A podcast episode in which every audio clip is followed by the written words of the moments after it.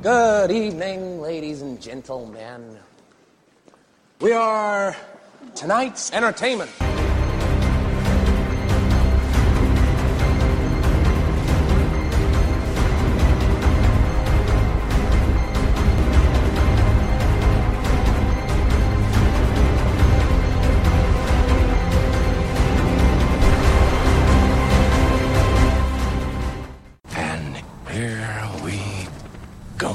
What's going on, Patreons? Man, that big bet has been working out well for me.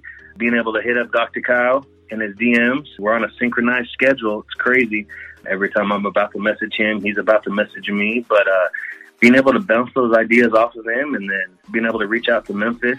Typically, I just do it directly to the SIM personally instead of a DM. But, man, I've grown in, 5 weeks of doing the sports betting, and the big bets helped.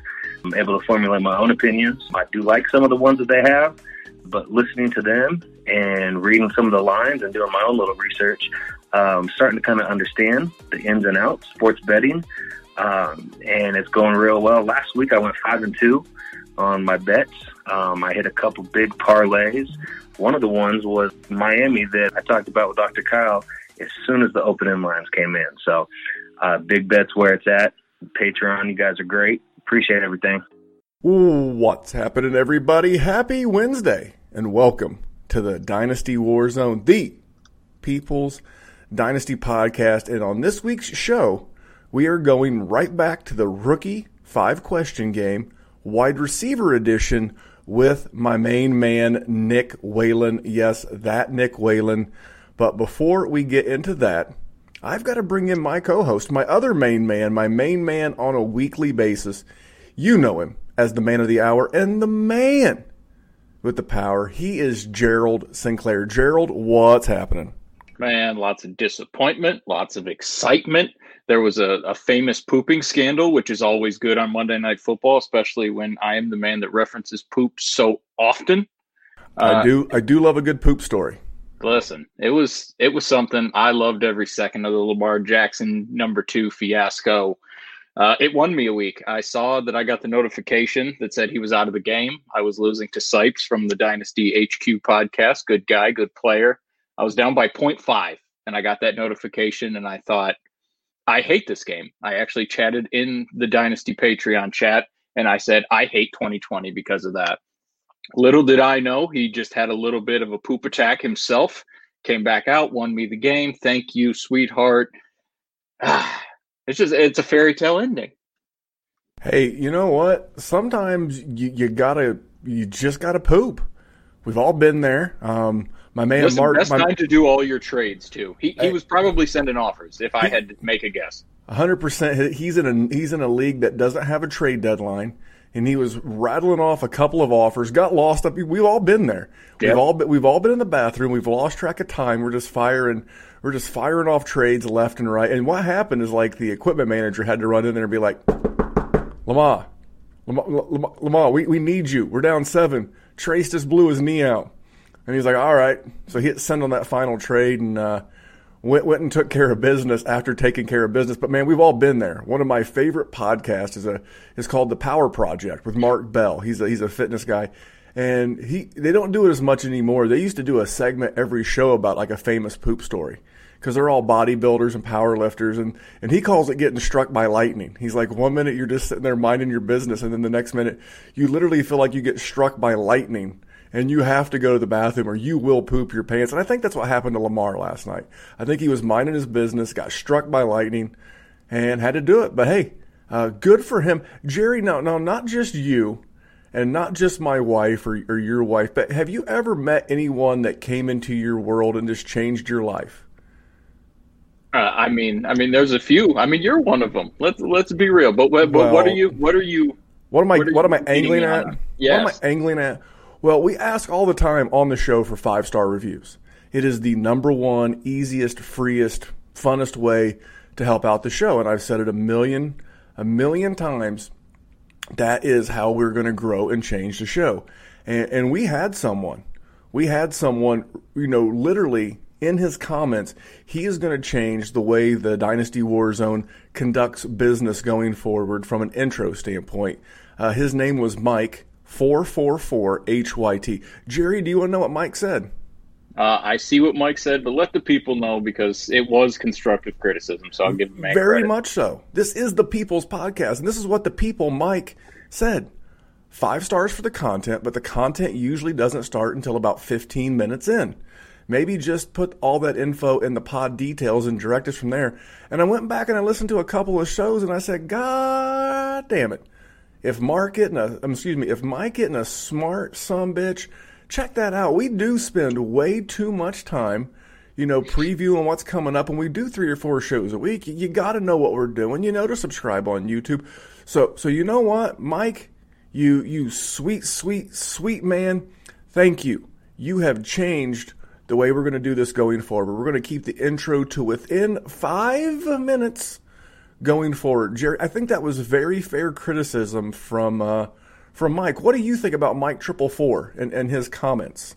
Listen, I am a consumer of podcasts too. So I want to get right to the meat and potatoes of it too. So I ain't mad at him. We did get one that was a little less constructive, Randy. Well, here's the thing. I read this last week. So for those that don't know, every review that comes in, I read it because we use a service called Chartable. It tells us how we rank in the world of podcasts as it relates to fantasy, not just fantasy football, but all fantasy sports, fantasy basketball, fantasy baseball, NASCAR, etc., fantasy MMA. They all have reaches. And so what I like about this service is that it pulls all of our reviews from every site, not just Apple, but any site platform where a listener leaves a review. And when I saw it initially, I was kind of pissed off because it's a 1-star review. And I fought the urge going into this intro to dog cuss this man or woman. I don't know, because when I say dog cuss, that's Southern for cuss you like a dog. Just, call you a raggedy rat soup eating motherfucker is what I wanted to do, but I'm not going to do that. I didn't think that would be constructive. Let's read what BDE1018 says. Seems like they just got into Dynasty, whilst, good use of the word whilst, true. W-I-L-S-T, whilst talking down from a pedestal, ? First of all, BDE, we're not new. You're new to us, but we ain't new. We've been rocking this thing in this current host configuration with me and the man of the hour here for 2.5 years. The Dynasty Warzone as a property has been around for 3.5 years. So no, we're not new. And I think based on when you sent the review, where your comments came from, it feels like you got a little butthurt about our comments, mostly mine. I'm not going to lump Jerry in, although he's a co-conspirator, and that we warned you about amateur scout season. I don't take it back. I'm not running it back. Here's the thing. Just because some guy goes on to YouTube and watches a bunch of highlight videos of a player set to really shitty rap music does not make that person a scout and does not make me a believer in their work. Earn it. Same thing with the guy or lady who's really good with Excel or Google Docs and pivot tables, and they can run a whole bunch of numbers into a spreadsheet and then heat map that thing and then tell me they're an analytics maven. That's not how this shit works around here. So if I was preaching, first of all, I'm not a preacher. I'm a reacher, and I'm a teacher, and I'm here to help people be better at Dynasty fantasy football. So if you don't like my cadence, you don't like my tone, fine. There are plenty of fluffy little podcasts out there where the host gets jerked off by the co-host, and then when he gets done getting jerked off by the co-host, he jerks himself off. There's plenty of that shit out there. It's out there. We are not for everyone. We are here to make Dynasty owners better. That's all that we're here to do. If you don't like how we do it, thanks for the review. So I'm not going to call you a raggedy rat soup eating motherfucker. I'm going to thank you for the review, even though it was a 1-star review, and we'll try to be a little less preachy. But what I'm not going to do is I'm not going to do a disservice to the listeners of the Dynasty Warzone. I'm not going to go along. I'm not going to get my pom-poms out. I'm not going to tell you to follow old Billy Bob because Billy Bob's 2,300 followers away from 2,500 followers, and give him a follow, and we're going to drink booze and act like a bunch of jackasses. Ain't going to happen on this podcast. Not now, not ever. We are here to build dynasty rosters. Functional advice for functional dynasty GMs. If it's not for you, BDE, cool. Thanks for the review. But there's the door. Don't let it hit you where the good Lord splits you. Jerry, what do you got for this guy? Because I'm fighting the urge to call him again. So some bad names, but you know what? I'm just going to say thank you for the review. Thank you for the criticism. I guess you're a little bit nicer than me. I would say that I don't talk down from a pedestal. I talk down from the fucking mountaintops. I don't want to hear none of the nonsense. I don't care. I don't care that you don't like me. We made it, Randall. Mr. Memphis, we finally got haters, baby. We made haters. It took some time. Haters. We've got a great community of people that love us, and I love them. And even though Whitney beat me in Devi one, which are in the Patreon one league, and sent me packing in the playoffs, I still love her too. It's okay. I love all of you except for Maddie Big Chest, who I got to play in the listener league. He's going to be my enemy for this week, but next week I'll go right back to loving him. Those are my people. You're my people. Dr. Kyle, everybody. We got a little bit of people that thinking we're a little preachy. We are. Listen, I'm not going to disagree with them. There's a lot of stuff that I see that I think is effing stupid. And I think it's overreactions. And I think it's just hot takey. And I don't think it helps people assemble good dynasty rosters. So I don't care. I don't care. Bless your sweetheart. And if you don't want to listen to us, that's fine. You know why I sit here and why I do this every week, Randy? Because I like fucking talking to you. You're a smart dude. You help me become better, and I try and help you become better and realize different things. Listen, we can shit talk David Montgomery all we want. He's an RB1 this year, is he not? Because of value, volume, and value. Stuff happens. You know, we all don't hit on everything, and the people that claim they do are the people that I am talking down on from my pedestal. Hey, we sign off every show, and it's been our goal, not my goal, not your goal, our goal, since we took sole ownership of the Dynasty Warzone and all the things we're trying to do with it. We sign off on every Dynasty Warzone with we are trying to make the world a better place for Dynasty Fantasy Football. But if you're looking for the podcast where we go, and this week in week 14, so-and-so did this, and their stock went up, and so-and-so did that, and their stock went down, and here are my top three buys, and here are my top three sells. Not your show. This is not the show for you. Hit pause, hit stop, swipe left, delete the show, and go download another Dynasty show. Because you're never going to find that here. Are we going to talk about buys from time to time? You bet your ass we do. We have to. We absolutely. Are we going to talk about sells sometimes? Absolutely. We have to. But we don't spend a lot of time on the news. We don't spend a lot of time on rankings. We don't spend a lot of time looking in the rearview mirror what happened. And we don't spend a lot of time overreacting to what happened last week. And if listen, we used to do that. And the show did. It didn't flow as well. It wasn't as good. We didn't get a good response from it. That's why the show sucked. The show fucking sucked. I'll just call it like it was. It sounded like everybody else. Yes, it did. And listen, let me just apologize to Mike 444HYT. I know we've been on a little bit of a rant. We haven't gotten into the content, but we needed to get this off our chest. It feels good to take a couple shots at some haters. If you get jabbed and you get thrown back into the corner, you got to take some swings back. That's all we're doing. Mike, I promise you going forward, we're going to help you out, buddy. You're darn right we are, Mike. So for both of you guys, BDE1018, thank you for firing me up, getting me the motivation, the energy to bring it strong tonight, because that's what we're going to do. You know, when I was preachy about who we have on and who we don't have on, listen, last week's guest, Ray Garvin, Ray is a former college football player. Tonight's guest, Nick Whalen, is a former college football coach. Both of these gentlemen have been in the Dynasty and Devy space for years. I get a lot of credit in the Dynasty space for, quote-unquote, bringing Terry McLaurin to light. The first time I really got an introduction to that dude was from tonight's guest, Nick Whalen.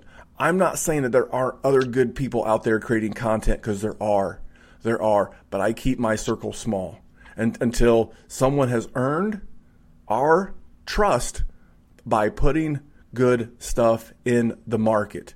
So until that's the case, we can't do that. But man, we have got a great show. Before we grab Nick, Jerry, just give me a quick recap. How many leagues do you have left? Are you looking? You looking good? You looking bad? You looking rough? What we got? It's okay. I would say, I'm in 22 leagues, I think it is, and I've probably got like 6 left. I had a couple of buys. So 22. How many did you make the playoffs? Probably like half. Probably about half. And so then, 11, and then you're down to 6. Yep. Now a couple of them were total rebuilds. So you're in the Ultimate Premium League with me. That's one of the worst teams in Dynasty. So I have a few of those, but I've done okay. Some not so good. I traded for Josh Jacobs for you, trying to get over the top. He decided he wanted to poop his pants. Now, luckily, Lamar almost pooped his pants, still got me the win in that league. I've had a little bit. The Rock League we're in with the Aussies and Kyle from the SmackDown, moving on in that one, but I got to face Kyle, and he's got a fucking juggernaut, which is not good. I'm doing okay. If I lose the Warzone Listener League, I will be devastated. I will let you know, because I think that is one of the best. Who are you playing? I'm playing Matt. I have Aaron Rodgers and Matt Ryan as my quarterbacks. Pretty good, right? My running backs are Zeke and Alvin Kamara. My wide receivers, ready for this, are Tyreek Hill, Davante Adams, Calvin Ridley, and Stephon Diggs, and I have Travis Kelce. It is a juggernaut. It has scored 300 more points than anyone else. But you're going to lose. I don't want to put the jinx on you, but you're going to lose. I'll give you a quick recap, and we got to grab Nick. We don't want to keep our guest waiting. Sorry, Mike. I have 17 leagues, made the playoffs in 9. Couple of rebuilds. There was the Orphan, you and Kevin Cotillo and JD, and you guys roped me into doing. But I made the playoffs in 9, and man, it felt like I ran into a buzzsaw of Derrick Henrys, Mike Gesicki's, Jonathan Taylor's, everywhere I turned. I made the next round in 4 of the 9, so I'm kind of like you. I'm grinding. One league, Trade Addict 7 with my man. Shout out to my man Russ at Dynasty Outhouse. I'm looking forward to that one. I'm battling good friend of the show, JP Hurley of the Dynasty Trade Calculator. He was the number 1 seed. I lost Austin Eckler for a time in this league. I got him back. I lost George Kittle in this league. I'm hoping and praying. Although I'm rolling Cole Kmet, but all in all, man, it's been a good run. And speaking of good runs, so again, thanks to Mike 444HYT. So going forward, we're going to keep after today, and after I had to, preach a little bit, because I'm preaching like my name's a televangelist. But outside of that, Mike, we will keep this thing a little bit shorter. We'll tell you what's on the horizon tomorrow on YouTube. Will be the Fabulous Big Bet Wednesday night. And then what's in the rearview mirror on Monday night and Tuesday on the podcast, we did our first mock draft Monday. It was myself, Matty Big Chest, and Matt Hicks, a.k.a. at the FF_educator. We did our first mock draft. That's something we're going to do every Monday. It might be a 1 round. It might be 3 rounds. It might be a startup mock draft. You never know what you're going to get on Mock Draft Mondays here at the Dynasty Warzone. Special guests, so much fun. Looking forward to that. That's going to go every Monday between now and Memorial Day. We're going to do all kinds of crazy shenanigans on Mock Draft Monday. We'll still be doing the Dynasty Warzone, and we'll be doing the Fabulous Big Bet up through the Super Bowl. So I don't want to belabor the point, because that would not be taking Mike's criticism to heart. And Mike, we certainly are. So Jerry, we've got it all off our chest. Hey, and if you want us to rant about your review, leave it. Leave it. But we're not going to encourage negative reviews. If you leave us a 1-star, I'm just going to ignore it going forward. We're going to celebrate the positive. Like Mike, if you make a good suggestion, we'll change it. Like Mike. And remember, I like to sing occasionally on these podcasts. What was that famous Gatorade commercial back in the day? I wanna be like Mike. Be like Mike. Leave us a 5-star and love on the content. And speaking of love, I love our next guest. His name is Nick Whalen. Let's go grab that man, Jerry. Yeah, I got my pen. I got my paper ready. Let's get him. Are you looking for something to set your league apart from those dime a dozen jabroni leagues out there, then head over to TrophySmack.com and hook your league up with the best trophies in the game today. And not only will you get the best trophies in the game today, you can get a free championship ring up to a $59.99 value by entering in the promo code DWZRING. You pick out your trophy. Which one do you like? You put it in the cart. You add the ring to the cart. You add the promo code DWZRING. Makes the ring free. And your league is now a step above the league down the street. So if you're looking for the best, you want to be the best in the game, you want to have the best league in town, go over to TrophySmack.com, get that trophy, get that ring, use that code DWZRING, and let's have a big season. And here he is, as promised. We do have a guest tonight. Let me do this the proper way. Our guest tonight is brought to you by our Patreon, patreon.com/Dynasty Warzone. And man, this thing is growing like crazy. This is where people who are looking for a safe place to play Dynasty with people who are either into Dynasty as much as they are or looking to make new friends in the Dynasty world.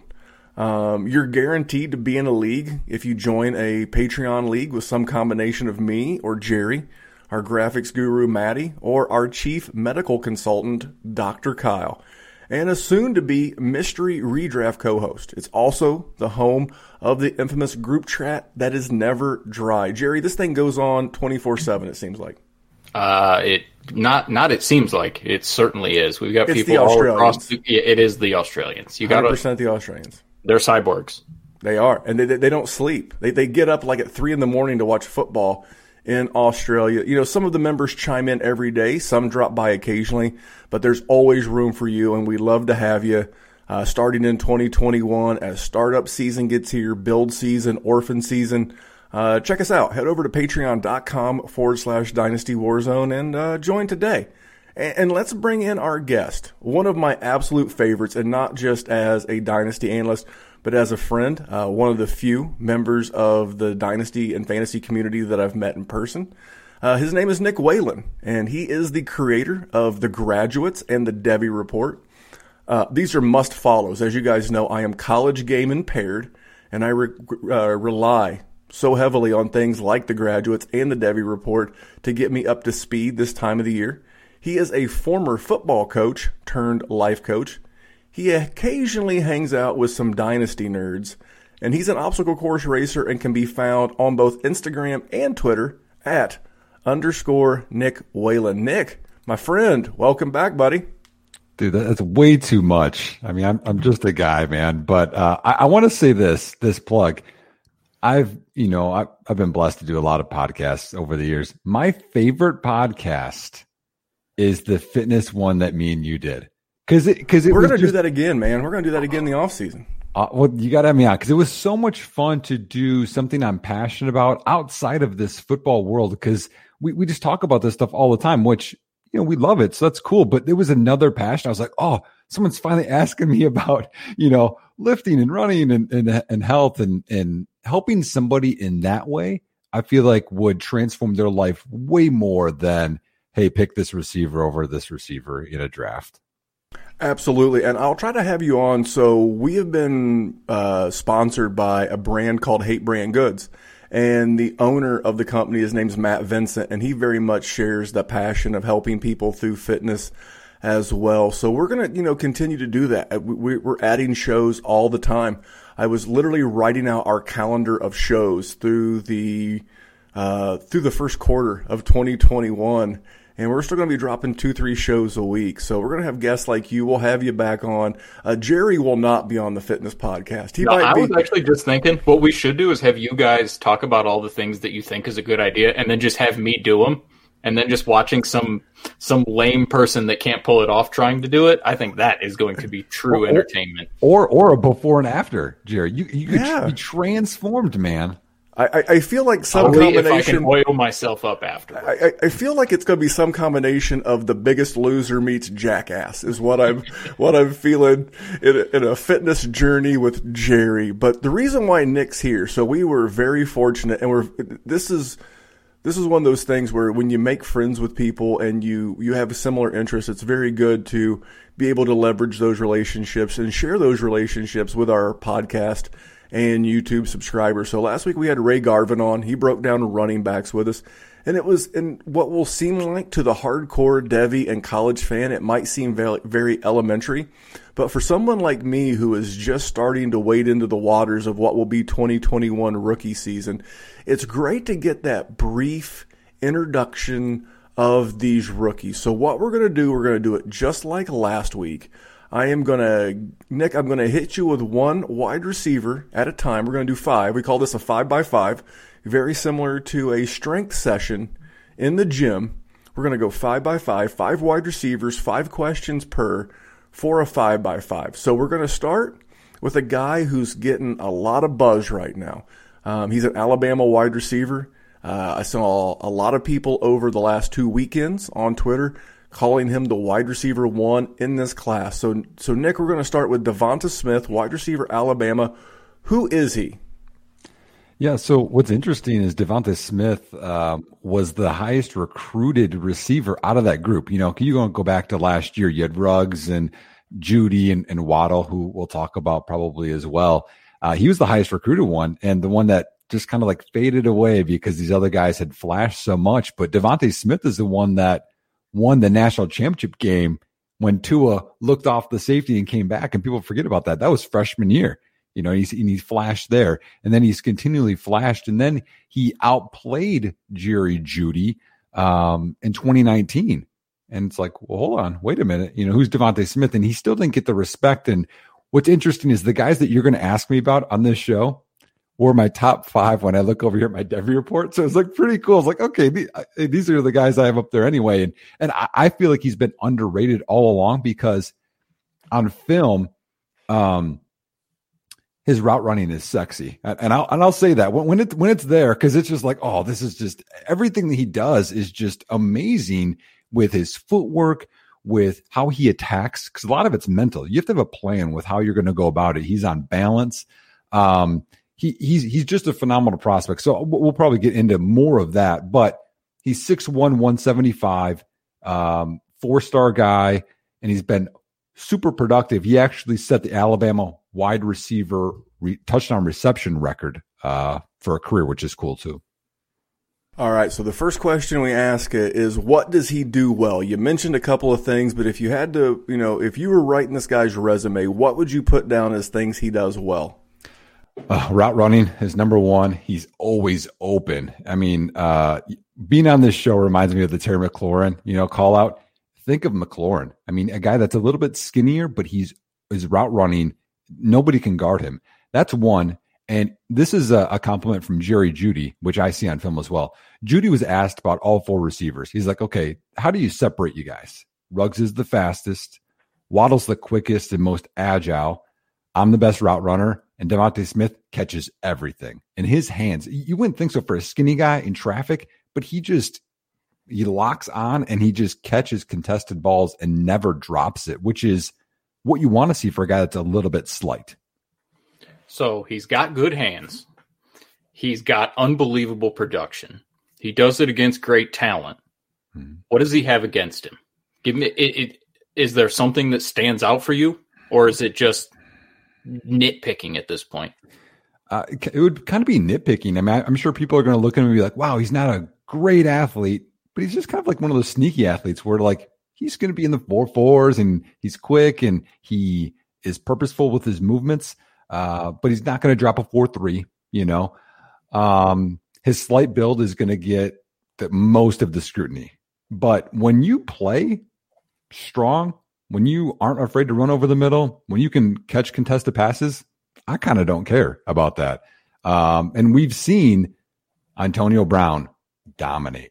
We've seen McLaurin dominate. I mean, McLaurin's a little thicker, but you know, we've seen that happen before. Marvin Harrison, they just dominate. So I'm not that worried about it, but it's going to be one of those things. I want to see what happens when there's a really physical guy that is a corner. I mean, college corners aren't as good. Gets into his frame. I want to see what he does, but he uses his hands well, even when they do that. Yeah, he has the highest floor by far in this class. That is awesome. So one of the questions that we're asking, because so many times I think we've all been burned. I think that's a fair way to put it. We've been burned by drafting a guy in our rookie draft because we loved him coming out of college. We loved his talent, but maybe we didn't love his landing spot. So what, for him, what would be the best possible landing spot in the NFL? I know a lot of teams need wide receivers. Like one that come to mind for me, and maybe I'm reading your mind, I thought the New York Jets, because they've got Denzel Mims, who seems to play a different game, a bigger receiver, more of a speedster, at least from what I can tell so far. So maybe that's a good fit. And then the next question, they kind of go together. It's a little sad, but whose job is he going to take? Because here's the thing, as these rookies come in, we want to help our dynasty owners. We want to help them prepare for who they're going to draft. But if we think someone's in danger of losing their job, unfortunately, it's going to cause a hit to their dynasty value. So where would be a good fit, and who does he put at risk of losing their gig? I like your call out with the Jets. That makes sense. My concern there would be they need to trade up to get him because he's going to go in the first round, in my opinion. I'm going to say one scheme fit that I like for him, a team that I like for him that makes so much sense, they should have done this last year, is Green Bay. He goes to Green Bay. He's such a trustworthy guy that can step in right away with Rodgers. They do timing routes. He can play in that scheme where there's play action. He can do everything that they want. He's probably not the most amazing run blocker, but in terms of guys' jobs that he takes that you want to get rid of, Alan Lazard is the guy. Get rid of him. Bye-bye. Sorry, you're just not going to be shucks. Yeah. Yeah, it's funny that you bring him up because we can tie this in before we go to Jaylen Waddle, because if we're going to be in Alabama, we might as well stay there for a minute. But Roll Tide. Yeah, Roll Tide indeed. But we were talking about Robert Tonyan, and the debate came up about, is he a worthy dynasty asset? And I think that he is, because older quarterbacks, think of Tom Brady in New England. Think about Tom Brady demanding that they bring in Antonio Brown. Once you get one of these established veteran quarterbacks' trust, it's not something that's going to go away overnight. And remember that from a patient standpoint, when a rookie or a free agent wide receiver winds up in Green Bay, Aaron's going to make them earn his trust. And you may not get the production you want right away, so just be cool depending on where they land. If Nick nails this one and he lands in Green Bay, don't be surprised if weeks 1-4, 1-5, as he's building rapport and chemistry with AR-12, that it doesn't take a minute. But, yeah, we were talking about Robert Tonyan. But let's get into Jaylen Waddle, man. Who is he? Man, Jaylen Waddle, this is just one of those where I feel so happy for this kid, because he's a guy I loved out of high school. I actually had him my second rated wide receiver, even though he's smaller, 5'10", 182. He was a 5-star guy for Rivals, 4-star guy for 24/7, but he was highly regarded. Here's an interesting fact, which I know this is why you have me on the show, okay? He is only, let me see here, 2 weeks younger than Devonta Smith, who Devonta Smith has been there for all 4 years. And Jaylen Waddle is only a junior. So that stuff matters, though. You know, we talk about that age with Dynasty all the time and breakout age. That's a big thing. But Waddle's a smaller, but he's got this build where he's almost like a little thicker, bow-legged, where he's got like shorter legs but a little bit longer torso. Well, Devonta Smith has got this like shorter torso but like longer legs. He's got like limbs all over the place. They're like polar opposite, but they're kind of similar with like slighter builds. I've heard, and is a Tyreek Hill fit from a physical standpoint comp fair for Waddle? Because that sounds very Tyreek-esque. I think he's 5'10", 5'11", 190-ish. I would say yes, based on the size. But then when you look at the athleticism, he's a freak. His acceleration is freak-like. And his top-end speed, I watched a play where Henry Ruggs went after this defender on a pick six or an interception return last year, and Waddle did too. And I was like, they look about the same speed. And I know everyone's all crazy about Ruggs' speed. So I wonder if Waddle can break 4.3. I have zero doubts that he'll be in the 4.3s because he will. Can't wait. So what does he do well? I want to tell you a stat to tell you what he does well. Okay. He, his athleticism allows him to do lots of things on the field, and he's Alabama's punt returner. He's only done a couple this year, so I'm not going to talk about that stat. But last year, he averaged, his punt return average was 24.4 yards. And I'm not talking like one punt return. I think he had like 24 yards. It's insane. And I think it was like, you know, obviously it's on pace for like, you know, college record, whatever.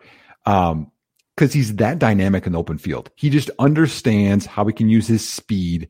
No one can, you know, he can hesitate and, you know, pressure cut and get by guys. It's so much fun to see. He's one of those players where he gets the ball in his hands. You're like, okay, what's going to happen now? You know, which you don't see. You see that with Tyreek Hill, as you had talked about, where Tyreek on this last week, he got that handoff, and you're like, he doesn't really have it there. Oh, yep, they went up the sideline. They can't catch him because he's just a freak. So his athleticism, his burst, and I would say his creativity in open field are make him I will say those are in the special category, and I don't say that very often.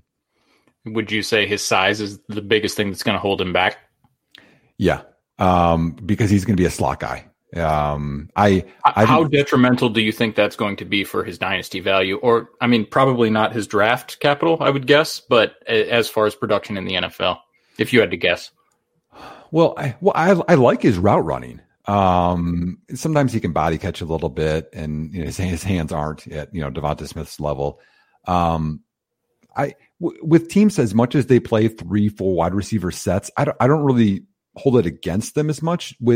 I just want to know he's going to have to be schemed a little bit, I think, to get touches early on. And you want to see how he develops. You know, is he going to develop into this complete guy, or is he just going to be like a Percy Harvin type? You know what I mean? I think he has more of a skill set, but that's going to be the biggest thing is like, okay, could he develop into that Antonio Brown, which I talked about, you know? And that's so hard to say, because I remember Tyreek Hill when he was a running back at Oklahoma State. And then all of a sudden now he's this receiver that can do everything. There's so many things there, but you want to think of the tools that they have in their toolbox.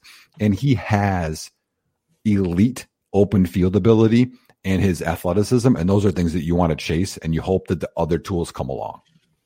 I absolutely love a wide receiver with a punt returner's background, because they're used to trying to break multiple tackles and not get smashed while doing it. And when they can get even the best of corners or safeties in the open field, it's not impossible to make a miss. And then when you're talking about elite speed and burst, like it sounds like he has, man, that's a deadly combination. So you put him with a good, accurate passer. So where's going to be a good NFL fit for him? And who does he put at risk of getting bumped on down the line? I don't know if this is a great fit, but I was just thinking of where his skill set is badly needed. And I'm going to say the New York Giants. They badly need a weapon. Anybody. I love that call. Somebody with a pulse. I love that. Because they do. If you watch the New York Giants, and I'm not taking up for Daniel Jones, because I am somewhat of a Daniel Jones fan. But Jerry, he's been operating with crumb bums and shoe clerks. Nothing against Darius Slayton. He's a 5th round pick out of Auburn. So he's maximized his talent window. Evan Ingram drops everything and has not lived up to his potential. Golden Tate at one time was an absolute dog. And he still plays very tough for a man of his age, but they need juice. They need something. And I think that would be the perfect combination to me in my mind as I'm playing amateur NFL GM. And we all make fun of Dave Gettleman, but he won that Odell Beckham trade, by the way. But as I sit here and I think, I'm like, man, you draft this Waddle kid, and then maybe you sign like a Juju Smith-Schuster. in free agency, and then you're already bringing Ingram back on the fifth-year deal. And you still got Slayton to kind of be that complimentary 3-4 target a game guy. You get Barkley back. You know, the offensive line's gotten better. And then now you're cooking with gas. But it sounds like if that were to happen, even without bringing in a Juju, it sounds like he would put a guy like Sterling Shepard, a guy who's never truly lived up to his potential that we thought coming out. It sounds like we would put someone like him in jeopardy of losing his job. Correct. Yeah, I'm with you. And part of what you need to do if you're this amateur NFL GM, you know, you have to surround your young quarterback with options, or else, you know, he's going to Sam Darnold his way to what's going to happen. You know, you bring up a great. I didn't mean to cut you off, but you bring up a great example. You look at Sam Darnold, who had a lot of potential and talent, and even Baker to a degree. It's gotten better, but then look at the path of Lamar Jackson and Josh Allen. You get head coaches and GMs and offensive coordinators that you put around these guys that, you know, they know what their limitations are, and they give them every tool in the toolbox to make them successful, versus a guy like Sam Darnold or Josh Rosen are like, figure it out, kid. Well, welcome to the NFL. And that's what I want to see for like a Daniel. That's a great pick. They're going to be picking somewhat high in the draft. Depends on if they win the NFC East or not. But I love that one. Let's go to a guy who lives not too far from me, at least currently. Although I have been reading some mock drafts. They have him mock drafted to the Colts, which does not make a lot of sense, but this man's name is Rondale Moore. Who is he, Nick Whalen? Oh, man, this is near and dear to my heart. I got a personal story about Rondale Moore.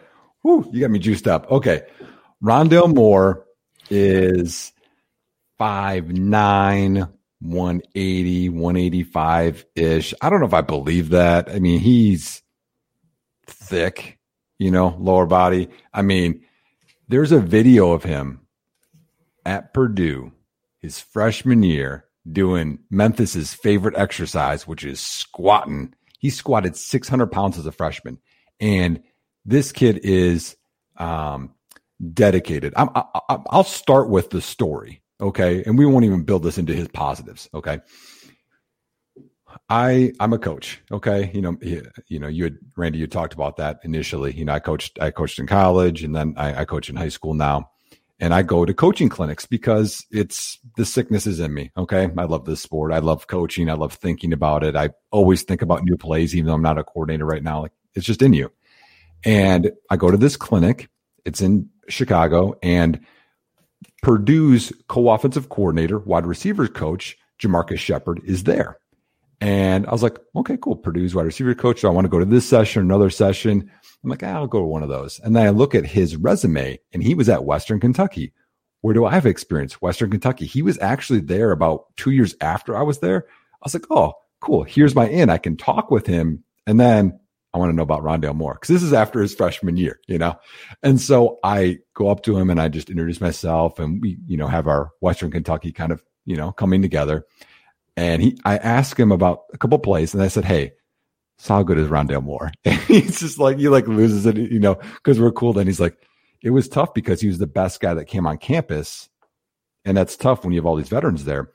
But he told me after the Ohio State game. So if you watched the Ohio State game his freshman year, special just jumped off the page. He was the best player on the field. He won the game. I mean, you're Purdue and you beat Ohio State and you're a freshman and you're running over people. Yeah. Not even a question. Like, insane how good he did.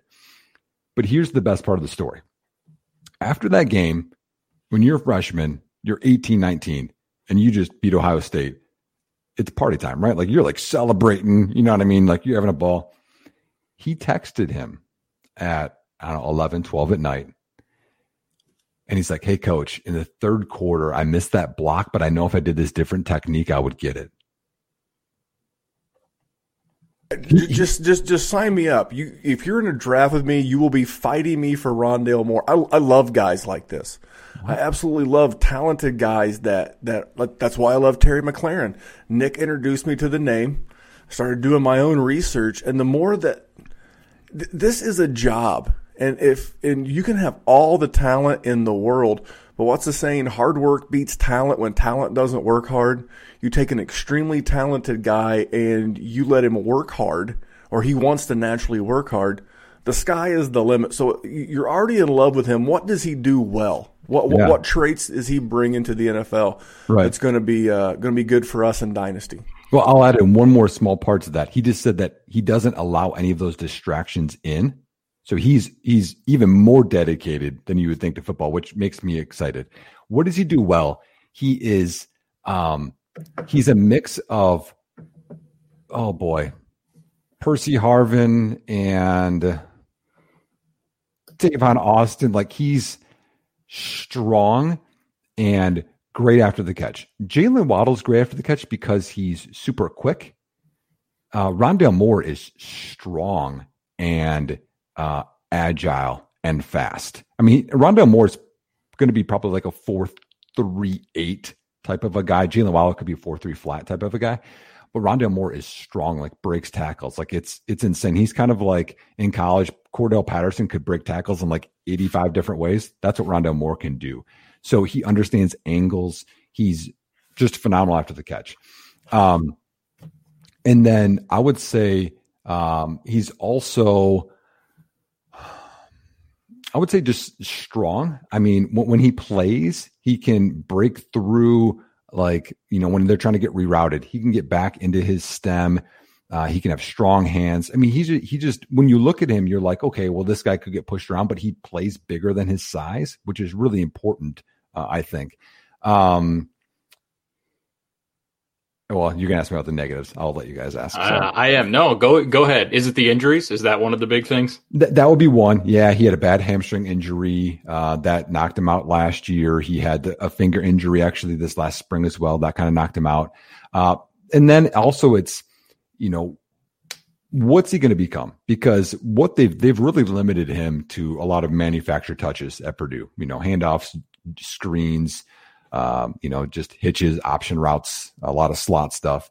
Which is easy for them to do at Purdue because they don't have the horses like everybody else. Yep, exactly. I mean, they feed him. I mean, he had 114 receptions as a freshman. 114 as a freshman. I mean, you think about, like, not being in the shape to handle that. I mean, that shows you the shape he's in. I just don't know what he's going to be, kind of like Waddle, where are they just going to be the slot guy, or are they going to evolve into this other thing? Is it going to be manufactured touches? That's kind of the biggest question mark. I think Moore has I've seen more to his game, but I think Waddle's done more down the field because he's had some quarterbacks and he's been in a better system that way. Moore, he's just limited. It's like, I don't know, can he do it? Can he not do it? It's like Melvin Gordon at Wisconsin. Like, can he catch the ball? Can he not? And then you see him catch the ball later on. So that's kind of the biggest thing holding him back. He can take too much time on his releases at times. He can try and do too much with stemming with defensive backs, but he still knows what to do, which is good. He just needs to clean it up a little bit as well. Well, before I ask you where would be a good fit for him, the first thing when you were talking about, you know, hitches, bubble screens and everything, I really thought New England Patriots, because they, and I don't mean to make fun, I've got a reputation for busting Cam Newton's chops. But you're going to have a limited quarterback in New England, and they have absolutely – he's not taking anyone's job because there's no one's job worth saving in New England. Jerry, that's the epitome of crumb bums and shoe clerks, ham and eggers, if you will. And, you know, for a quarterback that's got, you know, limitations, whether it's Stidham or Cam or maybe a rookie, because I've seen some rookies mocked to the New England Patriots, that feels like a good fit, because limited quarterbacks tend to do better with wide receivers that do well around the line of scrimmage. So that's mine. I'm just throwing that out there based on your description. But where do you think he would best fit on an NFL roster? Well, I mean, I would say N'Keal Harry is that guy because that's kind of what he does. But I'm not a fan of him. I never have been. My scheme fit for him would be Detroit. Detroit needs another playmaker. Galladay's been banged up. Is Marvin Jones going to still be there? You got Hawkinson, who took a step. I'm really proud of his route running I've been seeing recently. You know, I like Swift, but give them another guy. I mean, I think Stafford gets such a bad rap. That guy is, he's good. He's good. With what he's dealing with, I think he's good. Is he perfect? No. You know, not everyone can be Aaron Rodgers and Mahomes, but he's good. And give him a weapon. We talked about surrounding your guys with weapons. Give him a weapon. I mean, Kenny Galladay was a third-round pick. I mean, give him Rondale Moore. I would say late first, they would trade up to get him, or early second. Get him more and then see what Stafford can do. Well, that would make Jerry happy. But unfortunately, it's the law in the state of Michigan that they have to draft a tight end with that first overall pick. So they'll probably wind up with Kyle Pitts, who we're going to talk about on a future episode. I just love giving Jerry all the grief in the world. All right, we went back-to-back Alabama guys earlier. Let's stick with another Big Ten guy, a guy out of Minnesota. Shout out to our boy Kane Fassell, row the damn boat. We're going to talk about Rashad Bateman. Who is Rashad Bateman?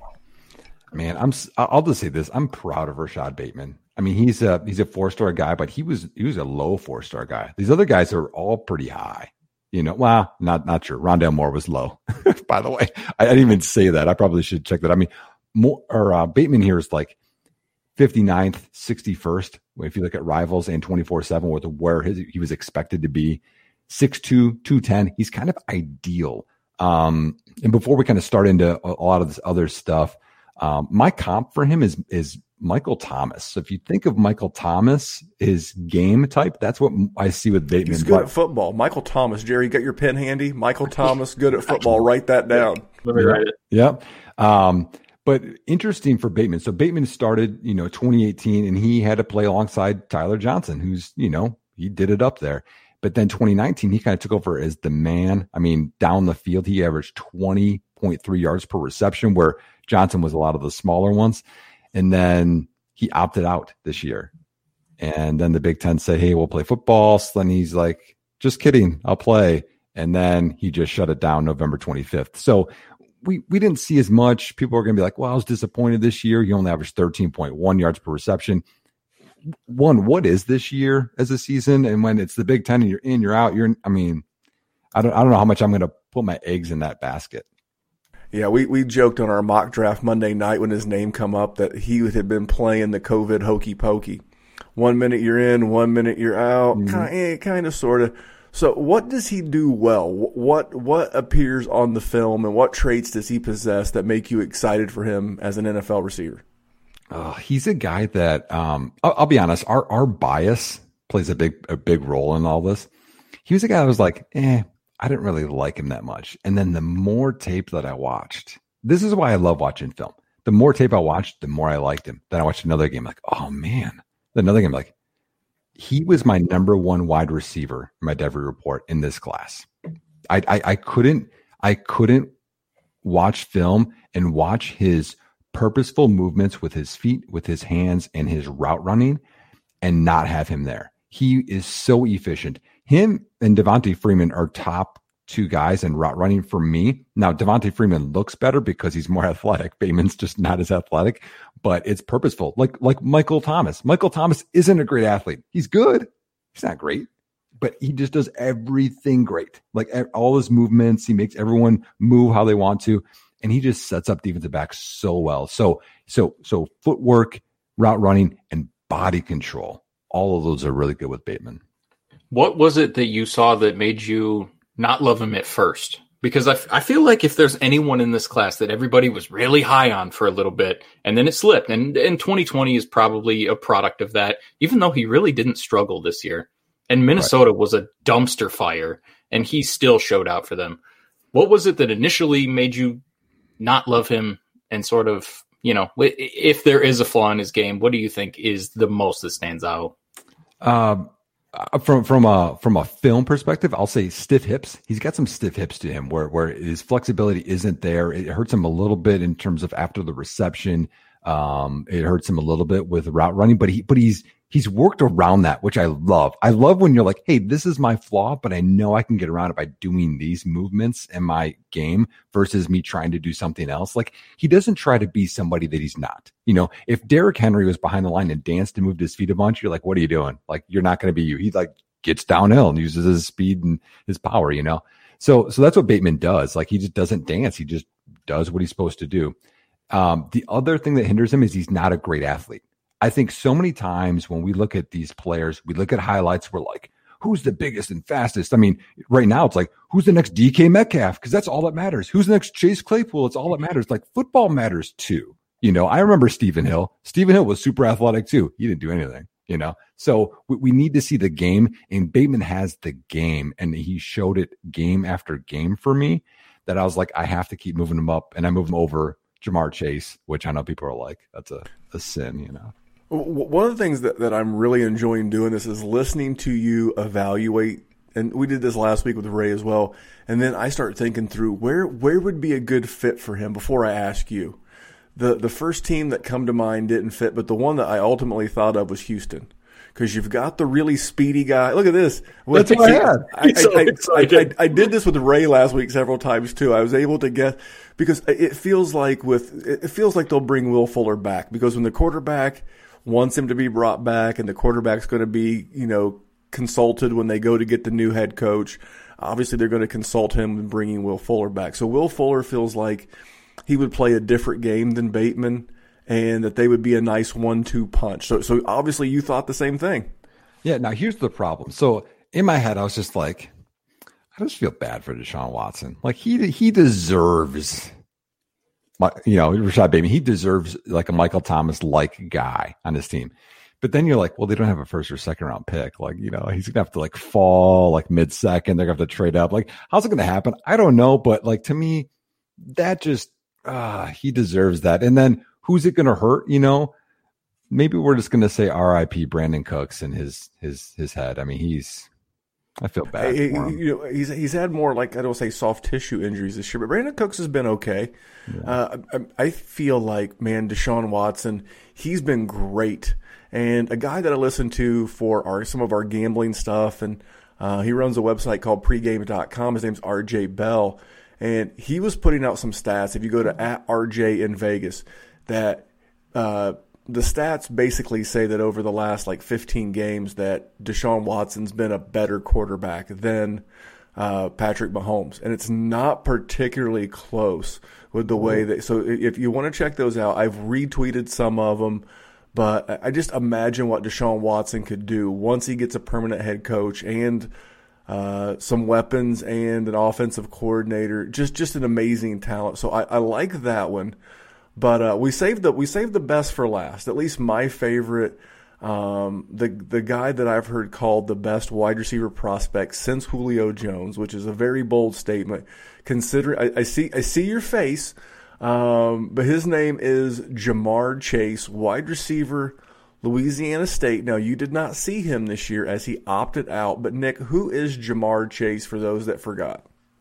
Yeah, Jamar Chase was a solid prospect coming out. 4-star guy. He was 12th and 15th from Rivals and 24/7 Sports. 6 foot 200. He's got that solid size. If I had to, my comps for him are hilarious. By the way, I have comps for all these guys. If you wanted to hear them, I could tell you. I put a lot of time into comps, and I have to put this asterisk out there. My comps are not their career arc. It's who their game reminds me of. Like, I'll say that and you'll be like, okay, that's kind of who they are, you know? So his comps for me, the overall one would be like a DJ Moore type. That's kind of who he reminds me of the most. But then if I always take like a minus this or a plus this, like if you were to take away some of Odell Beckham Jr.'s athleticism, that's who he could be. And if you want to take some of the size and strength away, or in like smaller, he's like a Dwayne Bowe. Now people will hear that and they're like, ew, Dwayne Bowe. Do you remember Dwayne Bowe coming out of LSU, everybody? Early in his career, He was a beast. He had like a 14-touchdown season or a 12-touchdown season. He was good. So that's kind of who he reminds me of. He's, I guess, in the good realm, because we're going to start there. I mean, he was the Blitnikoff winner. 20 touchdowns, 21.2 yards per reception. Like, absolutely crushed it. Now, here's what scares me. And I put this tweet out actually recently. People didn't like this. Whatever. LSU 2019 was unbelievable, like record setting, like they're like the best thing ever. I mean, set every record. Not everybody can be amazing, but we did that. Like Joe Brady's like the hottest coaching prospect. He might be a head coach after this year, 1 year with the Panthers, you know, as an OC. Joe Burrow, first pick. Jamar Chase, best receiver, you said, since Julio Jones. Clyde Edwards-Helaire, first round pick, jumped everybody. He's going to light the world on fire fantasy wise. Justin Jefferson. Justin Jefferson, which Jefferson did it, so I'll give him that. You know, yeah, I missed the Jefferson bus, by the way. I was a little speculative, but yes. Mm-hmm. So what does he do well outside of score a lot of touchdowns? What do you think is going to translate to the NFL for some success? Strength. He's a strong player for his size. I mean, that's why I put in there like that Bowe. And Odell is strong for his size. DJ Moore strong for his size. He's just strong, like strong at the catch point, strong after the reception, can break tackles. Now I have a negative with that. I'll talk about later. So strong. His tracking ability and jump ball skills are good. And what combines those and makes them even better is he's on balance a lot. He runs his routes. He's always on balance, which that's important. That's a huge part of football. Like you can't be running out of control. Like there's a timing to all of this, you know? And he puts all those together and it helps him on the outside a lot, but helps him when he comes over the middle, doing dig routes and things like that too. And then after the reception as well. Listen, you have been waiting and I will not delay it anymore. Tell me what has you trepidatious about Mr. Jamar Chase, because it's something. And if everybody's buying the hype and you're not, I want to know why, because I got my pen. Yeah. He struggles off the line of scrimmage. I see too many defenders get their hands into his chest and get him off of his routes. When you're running a route, okay, and the defender, normally the corners, they're always taking away your inside. They want to prevent a slant. And you watch Davante Adams, right? He'll fake inside and then come outside and then fake inside again. I mean, they do crazy things to make corners look, you know, bad. Keenan Allen, Terry McLaurin, all these guys. I see so many times Jamar Chase just, I'll just go outside. He just relies on his strength and athletic ability instead of the technique parts, being a technician. And that scares me. Now, that's not all the time, but I don't see the crispness of his routes like I want to see from a Julio Jones type number one prospect. I just don't see the crispness there. And then also, if you're a big physical guy, I don't want to see corners getting their hands in your chest. Now, you know, I saw that with Trayvon Diggs doing that to him. And eventually later he would throw Trayvon Diggs or get some separation, you know, later on. But man, like if you're going to be great in all of your aspects. You know what I mean? I just see some faltering there. And I hope it's not laziness. I hope it's not, I'm just good enough. I can get by with this, because I saw that with N'Keal Harry. N'Keal Harry did a lot of these same things. I'm good enough. I can just jump ball people. And you need all of the parts to be that at the NFL level. It's hard. Now, he's still my third-ranked wide receiver, or he was prior to the season. I haven't re-ranked him now, but and he's good. I'm not saying he's bad, but I just don't see those things there. And those are like fundamental things for me. Like if the corner can have their hands on you all the time and you don't get off the line clean, you're not going to get targets. No, that's the thing. Is when we talk about flaws in people, listen, you tweeted this today, that we need to stop living in this black and white world where everything is either right or wrong or hate or love. You know, I mean, you've been getting a lot of flack on the Cam Akers. I feel you. I understand it. This is one of those situations. We don't hate these guys. We just, you have to address all things in every single situation to make the best decision for our future and for our dynasty team. So that's what we mean when I'm coming in and asking him about the flaws of them, because I don't know them and I want to know them, and that's why I've got 2 pages of notes sitting right here, because Nick's my man.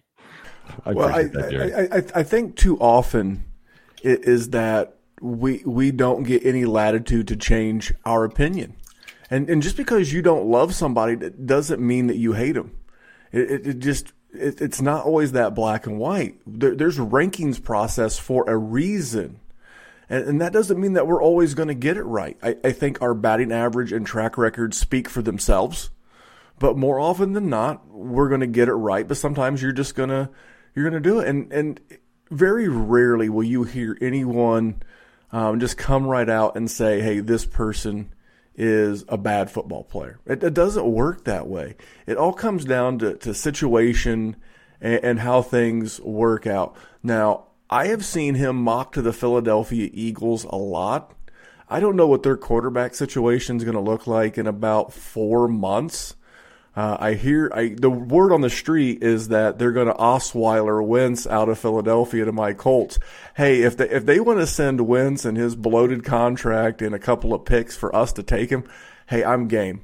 The Colts have got the cap room, and I would love to see that reunion. Nothing against Uncle Phil; he's got us at 9-4. But what is the ideal spot? So if you're Jamar Chase's agent, where do you want to see him land to maximize that value? I don't think he's going to last, but I would love to see him take Corey Davis's spot in Tennessee. Have him be this play action guy where he can just use his strength to block, which I think he needs to improve on a little bit, but do dig routes, crossing routes, you know, and that would help with the separation because there's going to be less linebackers because they're going to be worried about the run. I think that him teaming up with A.J. Brown would just be awesome in Tennessee.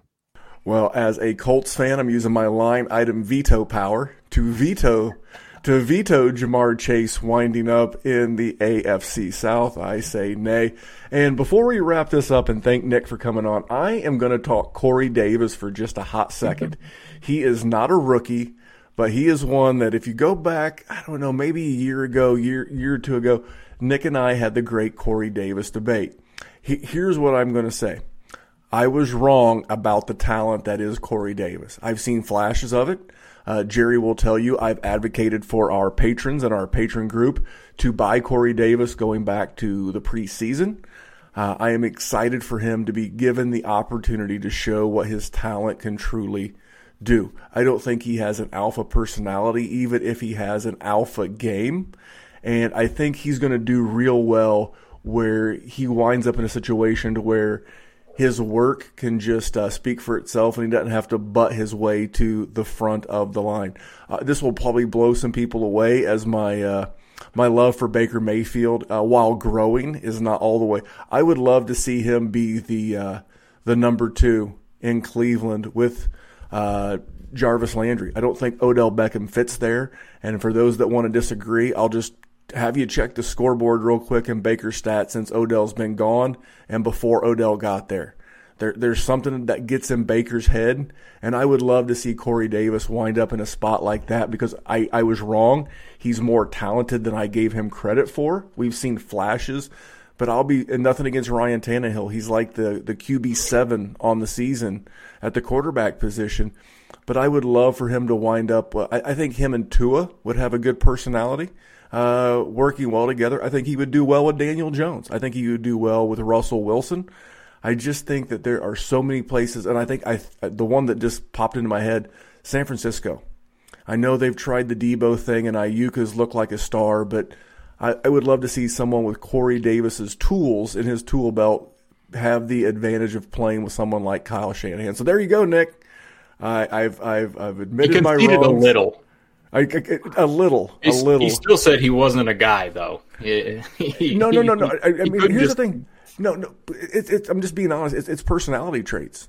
Some guys are alphas. Some guys are pound their chest and me, demand the ball. Some guys can be just as talented without always having to be the center of attention. He's not the diva wide receiver that so many are. And if he demanded those, yes. And he needs to find his Matt Ryan. He needs to find the guy who can unlock his full potential and give us everything. Like I said, I've been buying a lot of Corey Davis. I've been advocating for Corey Davis. Please don't tell Izzy. Izzy and I made a trade in the Ultimate Dynasty Podcasters League where we did some trading, and neither one of us really won the deal, but he always likes to rib me every time Corey Davis has a good game, and I'll send it back when T.Y. Hilton has a good game. That's just the nature of the beast. But, Nick, thank you so much for coming on, talking these rookies. What's going on with you, man? You got the life coach thing going on. You've got the Dynasty Nerds thing going on, the graduates. I mean, just tell us what's up. Yeah, so just working on that stuff, and then I dabbled, and it takes a lot of time. But I started my own YouTube channel, so I was maybe the first person talking about the flaws of Jonathan Taylor and how he needs to improve them, and that was kind of fun. I did one on Kenyon Drake, and I had Matt Wallman, or he had me on as a guest. I put that out there, so that's kind of fun, just me breaking down film and doing that. But yeah, dude, I love life coaching. I'm trying to get my foot back. So for working out, I'm doing that a bunch, you know, being a counselor and just trying to get through COVID, man. Yeah. I want to make sure the foot has been a hassle in and of its own, man, but bless your heart for everything you have had to deal with that. I know all that racing and everything means so much to you. And it's just been a pain in the ass, for lack of a better phrase. Yeah. And you still fighting, staying positive. Mm-hmm. One of the good dudes, man. That's why I like talking to you, too. I'm not counting my man out. I'm not counting Nick Whalen out. He's tougher than a $2 steak. No. He'll be back out there running before you know it. He is one of the genuinely good people. And when you hear life coach, guys, everybody needs someone to talk to sometimes. You know, this COVID year's been really, really weird, and I know we're getting vaccines, and I'm not going down a weird road. But I think the mental health capacity and the issues that can come along behind that could do a lot more harm than the actual virus itself. So if you ever felt like you need somebody, dude, reach out to Nick. He's an amazing friend. He's an amazing guy. Very well spoken. He's a counselor by trade, so I cannot recommend this guy enough if you're looking to straighten some things out in your life. Yeah, I appreciate that, guys. That means a lot. I mean, to me, I mean this. You know, this football passion that we have. I mean, it's just a platform. Like I would rather help people in their lives. That's why we talked about the fitness thing, Randy. You know, that's why I decided to try this life coaching thing. So I'm like, I already do counseling. I'm like, if I can help out, and I want to focus on guys. I don't want to have, you know, no offense to females, but like, yeah, I'd rather focus on guys because we're always talking with guys, but also there's this stigma of counseling with guys. I mean, I'm a guy's guy, okay? Like, you know, I do the crazy racing thing. I'm all into sports. You know, I do stuff with my cars. I hunt. Like, I'm a guy's guy. But, like, we got stuff we have to work through, you know, whether it's relationships or work or, you know, stuff that we got. You know, there's addictions. There's so many things. But, like, I would rather help someone's life in that way than, you know, hey, Corey Davis, and we hit on that one or whatever. Like, you know, that's fun, but like, you know, meaningful stuff. And that's towards my Christian background and a lot of that stuff too. So, hey man, I'm with you. I love helping people with their dynasty. If you listen to the opening rant of this podcast, you know, I'm very passionate about that, but I would give up helping 1,000 people with their dynasty rosters if it just meant I helped one person with their health, with their fitness, and gave them a better life so that they could have a little bit more. But Nick, man, thank you so much for coming on, guys. Check him out at _Nick Whalen on Twitter. We're gonna work this Jerry's Fitness Life into a YouTube series that's gonna break the internet. Nick and I are gonna give you workouts. We're gonna have you film them. We're gonna have your lovely wife film them, and then we're gonna post them on the YouTube channel while Nick and I narrate. I smell money. As Jerry's bleeding, I'm going to remind him that blood red turns dollar green. So, listen, luckily my insurance is okay, so I should be able to survive it. But before we get out of here, I'm not going to let Nick leave this studio, whatever you want to call it, until he calls his shot on a small school guy. You hit us with Terry McLaurin last year, bro. Give me something to write down. Give me one of these guys. It doesn't necessarily have to be a small school guy, someone that not a ton of people are talking about right now that's just that little Nick Whalen gem that I can just steal from everybody else. Yeah. No, I appreciate it. That was fun. McLaurin, that was a fun one. I'm going to give you not one. I'm going to give you three. Now, they're all in the same category, and they might not all be draft eligible. They might not all declare, but they're all transfers. So, and I don't want to tell a little story about why I picked these guys first. You talked about Baker Mayfield, Randy. He just kind of found this new receiver that's just kind of worked for him. That, you know, late round pick, Donovan Peoples-Jones. Like, who's this guy? Donovan Peoples-Jones was the top receiver for most people. He was my wide receiver, I think, 2 when he came out. Super athletic. It just didn't develop for him at Michigan. You know, I'm a Harbaugh guy. I know you're not, Jerry. We won't go there. But Shea Patterson is not a good quarterback. He had the best receiving core in college ever. I mean, Ole Miss and Michigan, because he had Donovan Peoples-Jones, Tariq Black, and Nico Collins, who, by the way, I was told I have to mention Nico Collins on this. I saw the tweet, so he's a good receiver too. But he wasted these talents. And Donovan Peoples-Jones flashed, right? Big, athletic, had the pedigree, flashed some, didn't fully develop. I got three guys for you that are in that category, okay? The first one, the main one, is Trevon Grimes. Wide receiver, used to be at Ohio State, transferred to Florida. He's flashed. He's big, 6'4", athletic, hasn't put it all together. I want to see him have stronger hands, a little bit better route running, but man, he's a guy to think. I mean, you're talking about small, you know, small chance guys you can get from your 4th round of your rookie draft. This is kind of one of those guys. And then these other two would be dependent kind of what happens. I think Tariq Black doesn't have any more eligibility left, but he went from Michigan to Texas. He was my number one guy. Oh, I loved how he moved. If you guys remember how Stevie Johnson had this body type where he could go laterally despite being a big guy, it was just weird. And that's how Tariq Black's body in athleticism is. He has a lateral ability to him that big guys shouldn't have. And he has a good game to him too, good ball skills, etc. And then the other one, former top 5-star wide receiver, didn't work out. Justin Shorter went to Penn State, thought he's going to be the guy, put on a bunch of weight, didn't happen for him, transferred to Florida. Sounds like he's a little bit more motivated. Hasn't really happened. I'm not sure if he's going to come out this year, might be next year, but he's a guy that just don't forget about the overall pedigree and talent that could be there. You know, and these three guys, I'm also really big on giving people second chances. I always want to see what, you know, one of those stories. So those would be the three that I would look for. Main one would be Grimes. Black would just really make me happy because these guys I've always been high on, and Shorter we'll just see. So. Nick, you are a gem, and you shouldn't be a hidden gem because everybody should be following you at @Nick Whalen on Instagram. He is a good Instagram follow, and I look forward to get you getting healthy, you getting back down here, we getting past this COVID, we get some people vaccinated so we can get back out in the mud and do some obstacle course racing. You got to get that foot healed up, but I want to thank you guys for tuning in. Just another great guest in Nick. And we'll get back here next week. We're going to do a little bit of a shorter show. I don't know that we can scrape up 5 tight ends. I don't know that there's 5 good tight ends in all of Dynasty Fantasy Football right now. But there may be some reinforcements on the way. But until next week, on behalf of these two guys, his name is Jerry Sinclair. You can follow him at JerrySinDWZ. You can follow Nick at @Nick Whalen. And I'm at DWZ Memphis. And until next time, on behalf of these guys, we're just here to make the world a better place for fantasy football.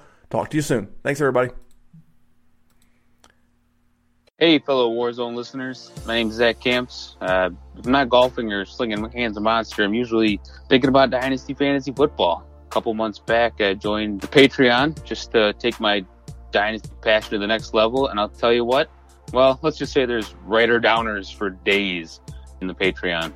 The member, you get access to the bonus pod where the guys take the filter off and talk about a wide variety of topics that maybe they won't cover on the normal show.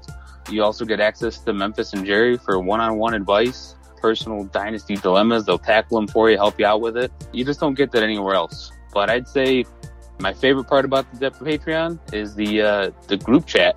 Tell you what, these guys are some excellent minds. Tons of fun. The fire in there is amazing. Great platform to post trade questions, debate rookie values, share insight, interact with some cool people from across the globe. You know, shout out to those guys in Australia. They're blowing my phone up all the time. You know, the best part is there's no Twitter trolls or Facebook trolls arguing about stuff they don't know anything about. So if you want to enjoy your dynasty experience even more, win those championships, pause the podcast right now, sign up, and you can thank me later in the group chat.